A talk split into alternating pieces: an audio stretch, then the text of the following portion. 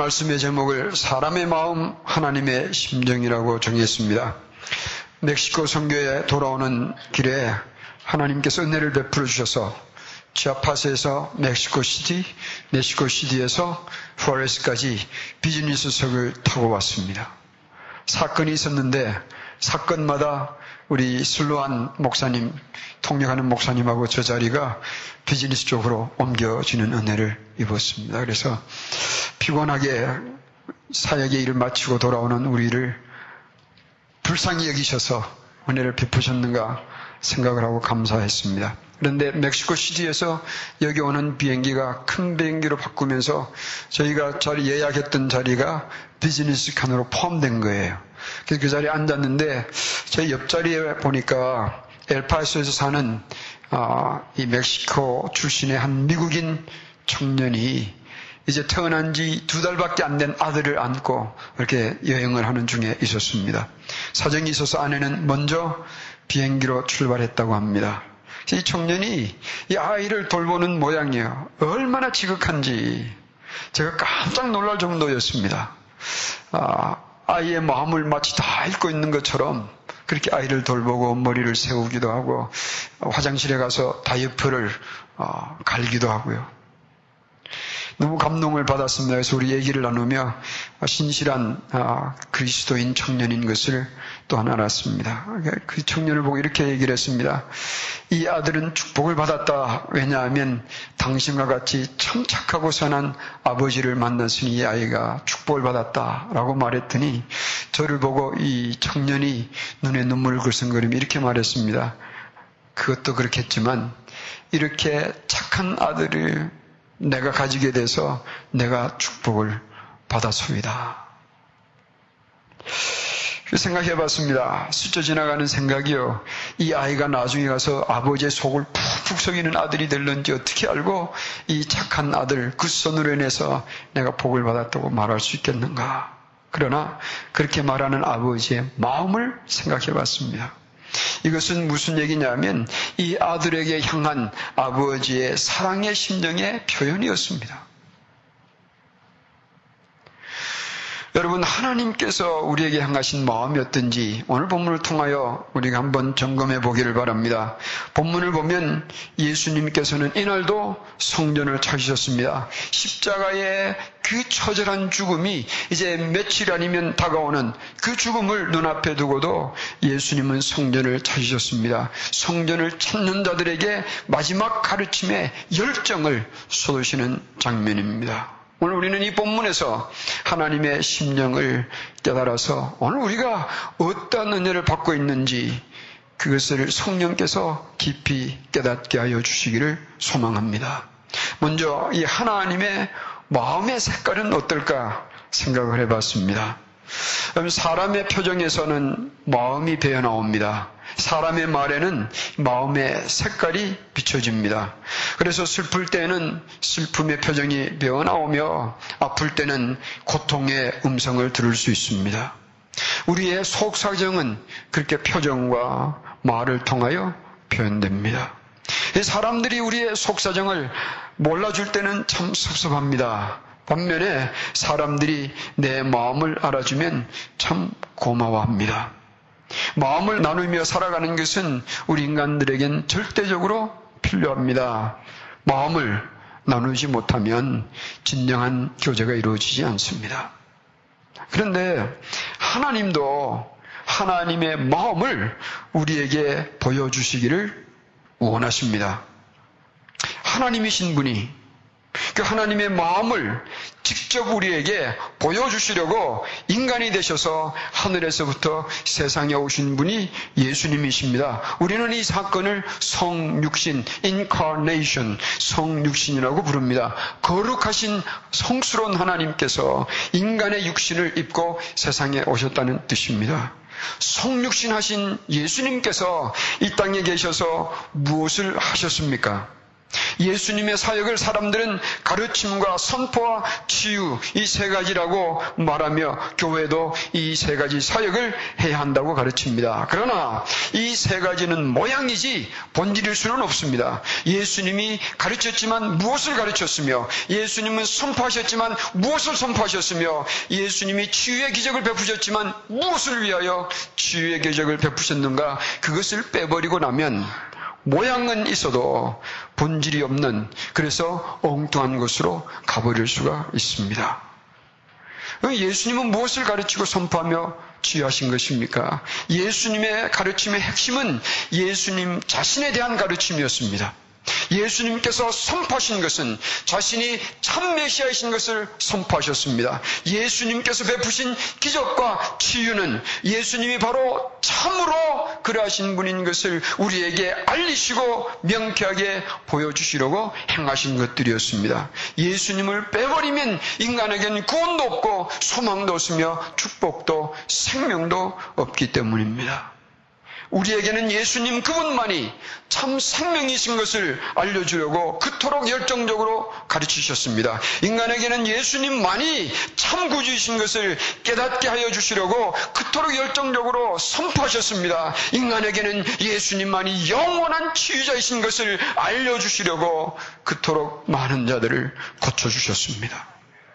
여러분, 왜 예수님께서는 이토록 열정적으로 하나님의 마음을 우리에게 알려주시려고 애를 쓰신 것입니까?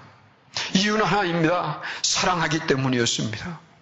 예수님을 통하여 보여주신 하나님의 마음의 색깔은 뜨거운 사랑의 색깔이었습니다. 예수님을 통하여 우리에게 들려주신 말씀은 마르지 않는 사랑의 색깔이었습니다. 예수님의 손을 통하여 보여주신 그 치유의 손길은 우리에게 보이신 하나님의 뜨거운 사랑의 손길이었습니다. 예수님을 통하여 선포하신 약속의 말씀들은 변하지 않는 하나님의 사랑의 색깔이었습니다.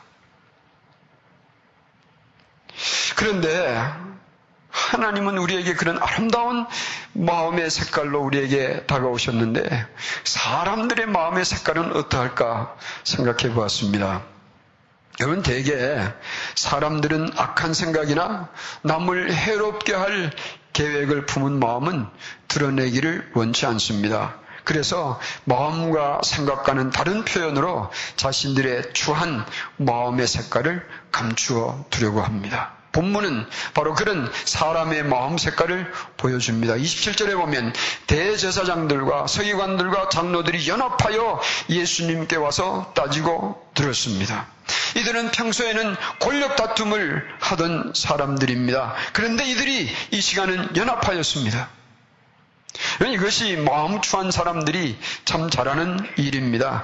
자기에게 유익하다고 판단되면 다투던 사람들이라도 같이 손을 잡지 말아야 할 사람들이라도 옳지 못한 일이라도 타협하며 연합하는 것입니다. 여러분 믿음을 평가하는 길 중에 하나가 신자가 어떤 자들과 연합하기를 즐겨하는지를 보면 알 수가 있습니다. 자기 자신에게 사사로운 유익이 된다면 함께 할 수 없는 자들이라도 쉽게 연합한다면 그 사람의 믿음 은 성숙을 이루지 못하였다고 보아도 좋을 것입니다. 그러나 불리하더라도 불이익을 당하더라도 연합할 수 없는 자들과 손잡기를 단호히 거절하며 믿음의 형제들과의 연합에서 이탈하지 않는 믿음은 성숙한 믿음입니다. 오늘 여기에 대제사장들과 장로들과 서기관들이 연합한 것을 보면 이들이 얼마나 추한 마음을 가진 자들인 것을 알게 해 주는 것입니다. 왜 이들이 연합한지 아십니까? 이들에게는 공동의 적이 있었기 때문입니다. 그 공동의 적이 바로 예수님이셨습니다. 이들이 연합하여 예수님께 질문하였습니다. 도대체 당신은 무슨 권세로 이런 일을 하는가? 누가 이런 일을 할 권세를 주었는지 말하라. 라고 따졌습니다. 이 질문에는 몇 가지 의미를 포함하고 있습니다. 첫째는 예수님께서 행하신 행동들은 이 특별한 권세를 가진 자의 행동이라는 것을 이들도 인정하였고, 둘째는 예수님께서 하신 일들이 정당하였다는 것을 의미합니다. 그러나 세 번째로 이들의 질문에 담긴 것은 어떠한 일이 있어도 예수님을 배척하겠다는 그 추한 마음을 감추어둔 질문이었습니다. 예수님께서 어떻게 대답하든지 간에 이들은 이미 예수님을 죽이겠다는 마음의 색깔을 숨겨둔 질문이었습니다. 애들은 자신의 본심을 감추고 예수님을 대하였지만 이런 자들을 하나님은 어떻게 대해 주셨는지 오늘 본문은 보여주고 있습니다.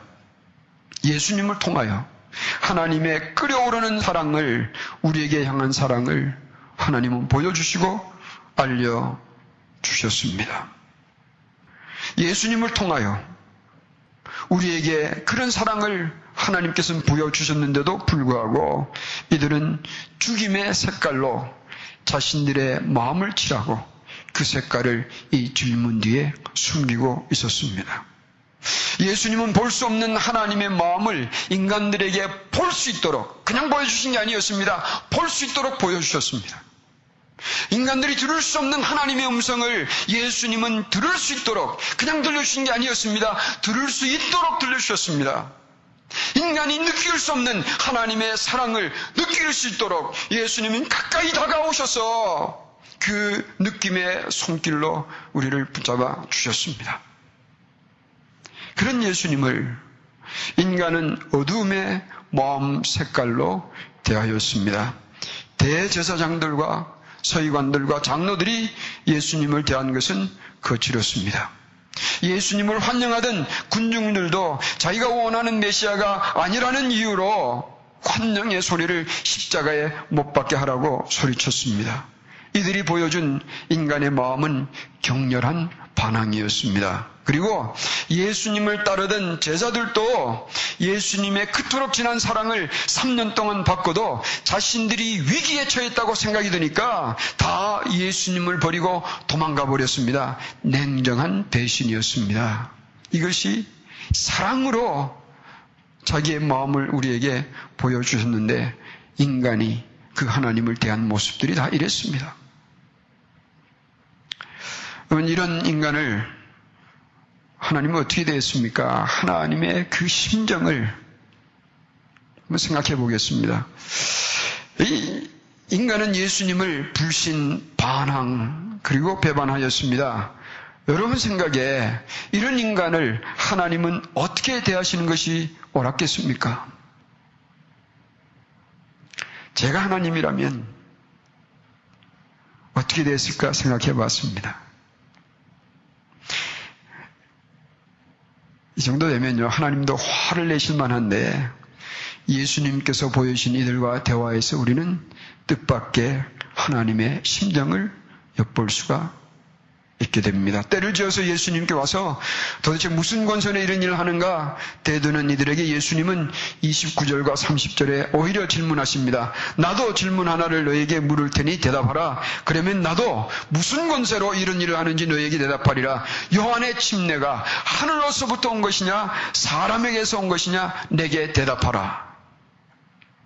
이 질문에는 예수님이 이들의 마음의 본심이 예수님에게 선한 마음이 아니라 예수님을 헤아려는 마음으로 다가왔다는 것을 이미 알고 계셨다는 것을 의미하고 있습니다. 그런데 이들은 자기들의 마음이 흐려져 버리니까 그것조차 깨닫지 못하고 있습니다.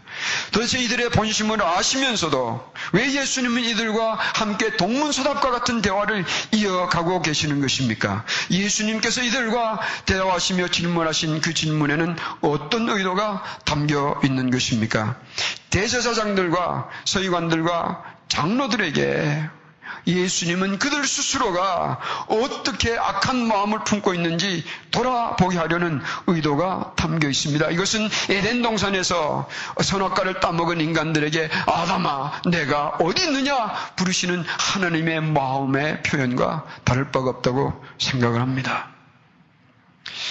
아담아, 내가 어디 있느냐 이 질문에 대해서 어느 신학교 교수가 학생들에게 이렇게 언급하였습니다. 당신들이 이 질문에서 마치 경찰처럼 행동하는 하나님으로만 읽는다면 당신들은 설교자가 될 자격이 없습니다. 아들을 잃고 부서진 마음으로 찾아다니는 그런 아버지의 심정으로 아담을 부르는 하나님의 마음을 읽어야 합니다. 라고 풀었습니다. 여러분 선악과를 따먹을 만큼 죄로 오염되어 버린 아담에게 회개할 기회를 주시는 이 하나님의 마음과 오늘 이들에게 끝까지 대화해 주시는 예수님의 마음과 다를 바가 없습니다. 주님은 이들의 마음을 들추어내고 악하다고 결론을 내려버리지 아니하시고 대화를 이어가시는 이유는 이들에게 끝까지 기회를 주시는 사랑의 공간을 만들어 주시는 것이었습니다. 예수님의 돌려난 질문을 받고 31절과 32절에 이들이 답을 찾으려고 서로 의논합니다. 만일 하늘로서라고 하면 어찌하여 저를 믿지 아니하였느냐 할 것이요. 그러면 사람에게서라고 할까 의논을 해보았습니다. 요한의 권세가 이 하나님께서 주신 것이라고 한다면 요한이 인정한 예수님 왜 자기를 인정하지 않느냐라고 따질 것이요. 사람에게서라고 한다면 그 주위에 둘러서 있는 모든 사람들이 요한을 참 선지자라고 여기므로 이 백성들로부터 비난을 받을까 백성들의 반란을 받을까 무서워서 그 대답을 피합니다.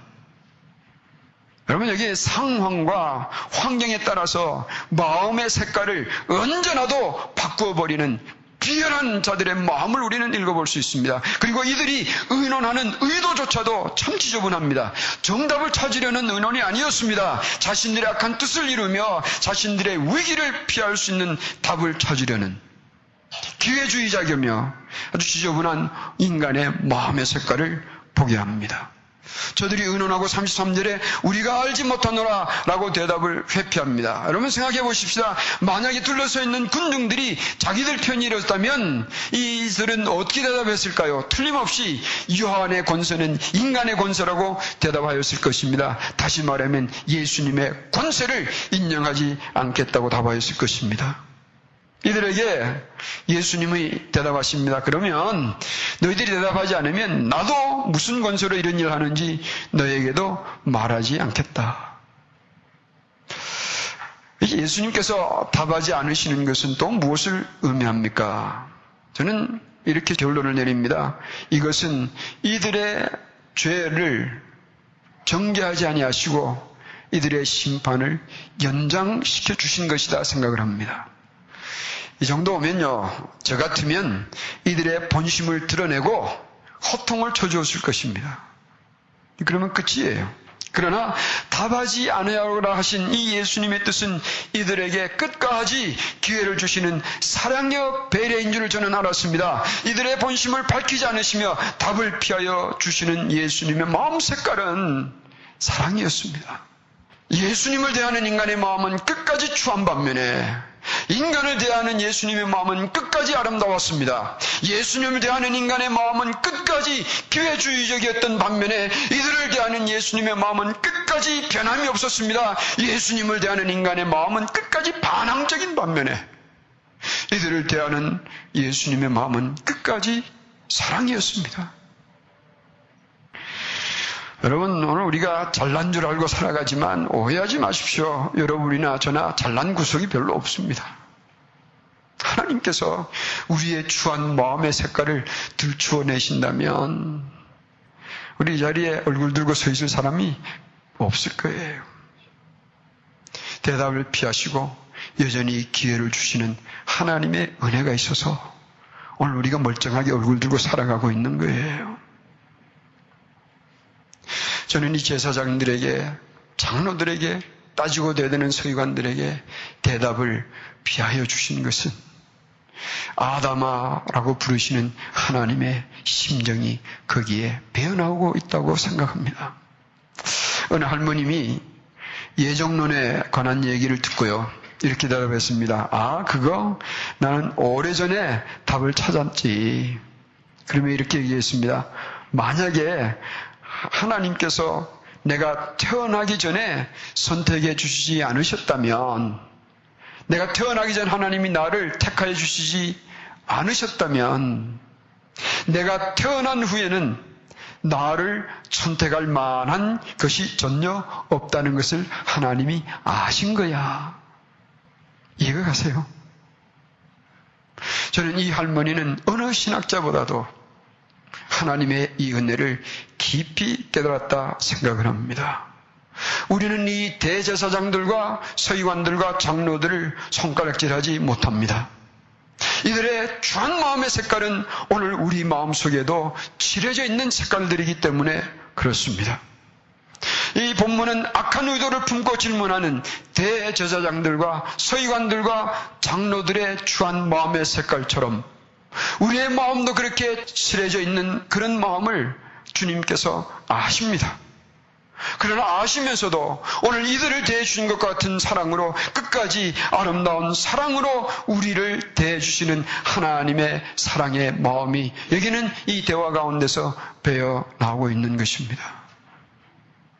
저는 이 본문을 공부하며 그 사실을 깨닫고 무척 감사했습니다. 하나님이 저의 안에 있는 이 추한 마음의 색깔들을 끄집어내 놓으면 아마 이 교회에서 제일 먼저 도망가야 할 사람이 이 목사일 거예요. 덮어두시고 연기시켜 주시고 답을 피하시며 결론을 내지 아니하시고 기다려 주시는 주님의 은혜로 오늘 우리가 살고 있음을 저는 참 감사드려요.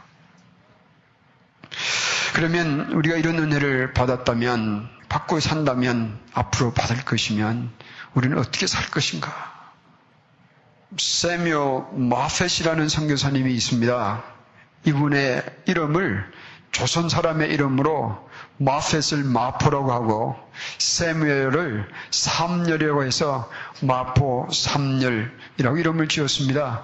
마포 삼열 선교사는 1890년도에 몇 년도라고 그랬습니까? 몇 년 전인지 여러분 계산해 보세요. 1890년도에 조선에 들어와서 평양에 처음으로 교회를 창립한 분입니다. 그런데 1894년도에 그 지방의 관찰사였던 민병석 씨가 한석진 목사와 여러 명들을 예수님을 믿는다는 이유로 검소하였습니다. 다른 사람들은 다 예수님을 안 믿는다고 거짓말을 하고 석방되었지만 이 한 목사님은 끝까지 예수님을 믿어 주장을 하고 결국은 사형장에 끌려가게 되었습니다.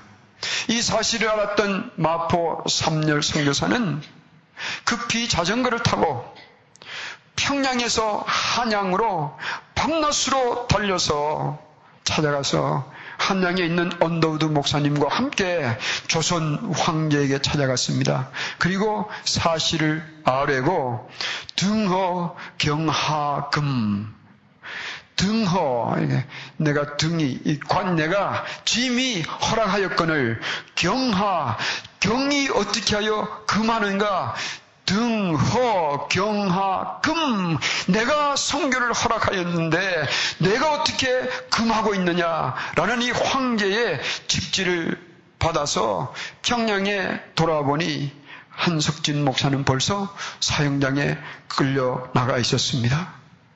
이 마포 삼열 목사는 급히 그 직지를 들고 다시 자전거를 타고 평양에서 사형장으로 달려가서 사형 직전에 있는 한석진 목사를 구해내었습니다. 이 사건을 김민소 목사는 이렇게 적었습니다. 한 목사는 이미 마음으로 순교한 자이니 한 목사는 가히 산 순교자라고 회술하였습니다. 이 이야기를 읽고 저는 생각해 봤습니다. 목숨을 걸고 예수님을 믿는 믿음을 굽히지 않았던 한석진 목사도 그렇거니와 한 믿음의 형제를 구하려고 밤낮을 달려 자전거로 평양에서 한양까지 한양에서 평양으로 또 평양에서 사형장까지 달려갔던 이 선교사의 마음도 이 하나님의 마음, 오늘 본문에서 드러내주는 예수님의 사랑의 마음들이 배어나게 하였던 사람들이다 생각합니다. 오늘 우리가 하나님의 이런 은혜를 받고 산다면 우리는 어떻게 살 것인가? 깊이 생각해 보며 우리의 삶 속에서도 이 하나님의 사랑의 마음이 배어나오는 아름다운 마음의 색깔을 칠하며 살아가기를 소망합니다. 이런 기도를 적어봤습니다. 주님, 주한 색깔의 마음으로 사는 우리를 끝까지 사랑으로 대해주시는 은혜를 깊이 깨닫게 하옵소서. 그래서 예수님을 변함없이 의심 없이 반항 없이 끝까지 믿으며 살게 하소서. 주님 앞에 서는 날까지 내 주님을 끝까지 굳은 믿음으로 따르는 마음을 다시 다짐합니다. 내 주 예수 그리스도시여. 사랑하는 성도 여러분, 여러분의 마음 색깔은 어떠합니까? 그리고 그러한 우리를 대해주시는 하나님의 마음 색깔이 어떠한지 보여집니까? 주님의 이름으로 축원드립니다. 우리도 이 예수님의 사랑을 통해서 추해진 우리의 마음의 추한 색깔들은 지우고 아름다운 예수님의 사랑의 색깔로 칠해가는 성숙한 그리스도의 모습을 채워가기를 주님의 이름으로 축원드립니다.